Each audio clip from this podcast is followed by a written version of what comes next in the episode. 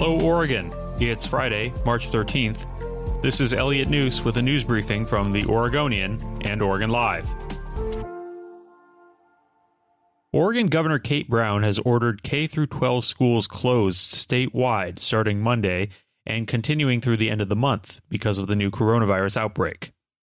The order ran counter to Brown's comments earlier in the day. Even as she banned large gatherings across the state, she said closing schools would be a last resort, in part because closing them could burden working families and reduce students' access to medical care and food provided through the school system. Brown said closing schools wouldn't stop the spread of the coronavirus and suggested it could do the opposite if they're placed instead in the care of older, vulnerable adults. But Brown said educators had told her it had become functionally impossible for schools to operate due to staff and student absences. She directed school districts to continue providing nutrition services during the closure and the state education department to support childcare needs. Brown faced mounting pressure Thursday to shutter schools as other states announced plans to do so. Oregon health officials announced six new coronavirus cases late Thursday at a Linn County veterans home. The nursing home patients are all men, most 75 years old or older. The new cases raise questions about how public health officials will stop COVID 19 from sweeping through the nursing home, where 151 people live.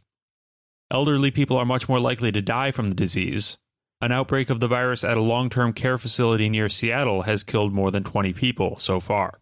The new cases bring the number of known coronavirus patients in Oregon to 30, but state epidemiologist Dr. Dean Sidelinger said earlier in the day he believes the number could be as high as 250.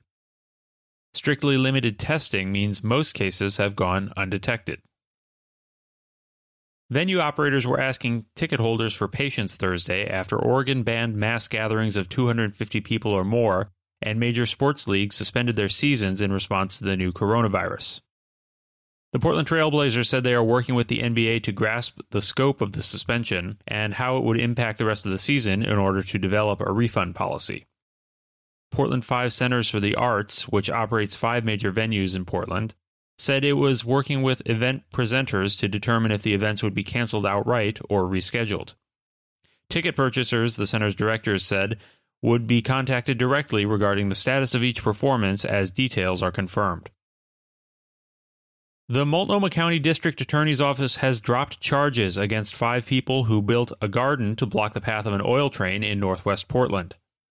The first trial against the five climate activists who blocked oil trains from entering the Zenith Energy Terminal in Portland ended in a mistrial last month, with five jurors wanting to acquit the climate activists and one wanting to convict them.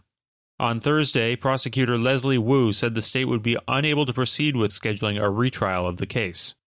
The climate activists from a group called Extinction Rebellion Portland had been charged with criminal trespassing after they gathered in April and laid dirt and straw over train tracks used by Zenith Energy. The first mailers for the 2020 census are arriving in mailboxes this week, but not everyone will be getting a paper form like in years past.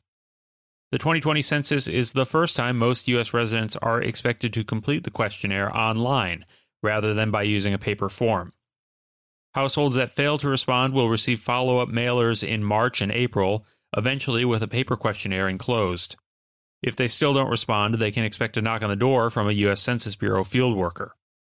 For Oregon, the census determines the fate of billions of dollars in federal funding, as well as representation in Congress. The state is expected to receive a sixth seat in Congress after a decade of strong population growth.